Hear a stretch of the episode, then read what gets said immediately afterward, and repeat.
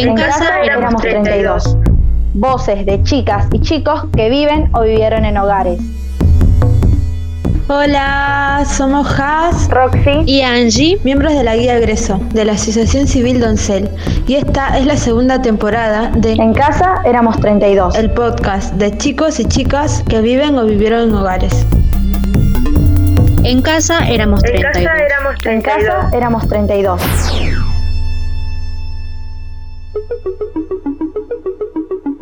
En esta edición queremos pensar qué cosas se pueden modificar para que chicas y chicos que viven en hogares reciban una mejor educación sexual integral. Para eso nos sumamos a la campaña Es con ESI.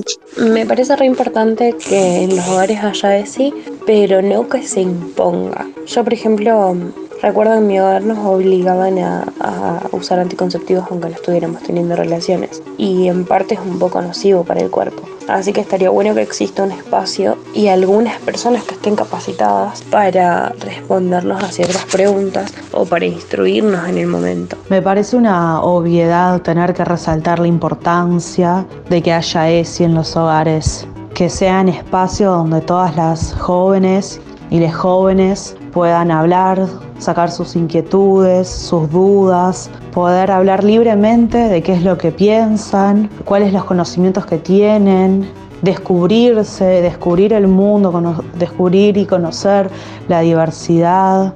Es algo muy importante. Hay veces que una persona puede pensar que algo es un pensamiento erróneo, o que personas pueden desinformar, o personas pueden culpabilizar o tener una mirada de castigo sobre algo que están sintiendo, que piensan. Entonces es muy importante que hayan espacios colectivos, grupales, pero con personas que especialistas en la temática, ¿no? Y que no hablen desde sus creencias, que no hablen desde sus creencias religiosas, o desde su sentido común. Me parece que principalmente se debe capacitar a todos los preceptores y todas las personas que trabajen dentro de la institución, porque son las personas las que más ven los jóvenes y que tienen más cerca. Por ahí las preguntas o dudas generalmente se le hacen a la persona mayor, digamos, que más confianza tenga y que más cerca tengas.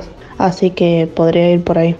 Primeramente necesitarían una capacitación los referentes, que son las personas que trabajan en la institución, tanto cuidadores, celadores y el equipo técnico también.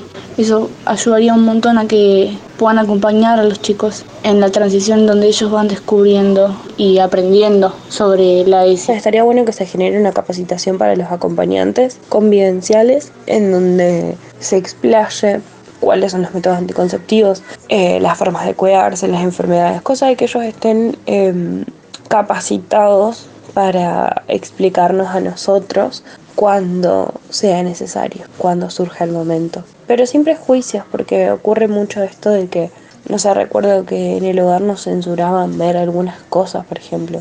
Yo tenía 17 y me prohibían ver una película que era para mayores de 16 porque pasaba una escena de sexo.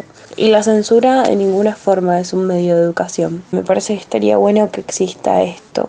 Un espacio sin prejuicios, referentes capacitados, sin prejuicios. Partiendo desde ahí, creo que la ESI sería más segura, porque ante cualquier duda que este chico o chica de alguna institución tenga, pueda tener también una respuesta de estas personas.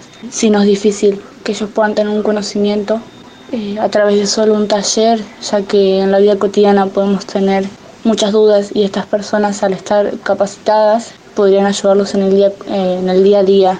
Entonces, eso me parece súper fundamental. Estaría bueno, por ejemplo, sea un hogar de hombres o sea un hogar de mujeres, que haya un dispenser de preservativos. Teniendo tantos convenios con la provincia, se podrían llevar este tipo de cosas a los hogares, pero en un espacio que sea público, así no, nadie tiene que pasar por la vergüenza de ir a pedir uno. Por otra parte, veo muy importante abordar el tema de la construcción familiar y la planificación familiar, ya que venimos de familias disfuncionales, familias que no supieron o no pudieron cuidarnos, acogernos, contenernos.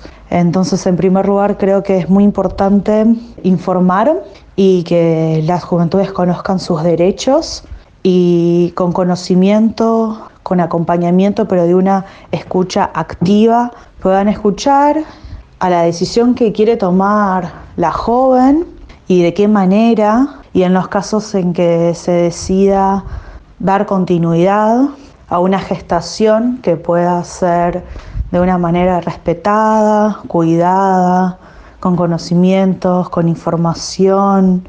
Es muy importante para que no se repitan las imágenes que conocemos, para que no se repitan algunas historias, y creo que la única manera es con conocimiento, es con diálogo, y es muy importante que para estas cosas hayan distintos mecanismos y distintas modalidades, que las jóvenes y les jóvenes tengan espacios donde puedan hablar entre pares, pero que también hayan profesionales, personas formadas que puedan acompañarles mejor en este proceso tan importante, ¿no? Y que cada quien pueda elegir qué es lo que decide hacer. Estas son algunas recomendaciones de la Asociación Civil Doncel y el colectivo Guía Egreso para que chicos y chicas que viven en hogares reciban más y mejor educación sexual integral. Que la ESI se aborde de manera sistemática y transversal en los dispositivos de cuidado y que haya espacios institucionales específicos donde conversar sobre estos temas, acompañando el trabajo que se hace en las escuelas. Que se brinde información clara y completa sobre métodos anticonceptivos y se respeten las elecciones de chicas y chicos, así como las decisiones sobre sus propios cuerpos. Que las adolescentes madres cuenten con espacios de cuidado para sus hijos e hijas y que se las acompañe, especialmente en el egreso, para que puedan terminar sus estudios y conseguir trabajo. Que haya protocolos de intervención en los hogares para accionar en situaciones de violencia de género. Que todas las personas que acompañan a chicos y a chicas en los hogares se formen en la perspectiva de género y diversidad. Y finalmente, que niñas, niños y adolescentes encuentren figuras adultas contenedoras, abiertas y dispuestas a escuchar y dar información. Eso les ayuda a crecer en libertad y en una sociedad con menos tabúes, prejuicios y angustias. Este fue un nuevo episodio de En Casa Éramos 32, el podcast de las chicas y chicos que viven o vivieron en hogares. Y la campaña Es con ESI.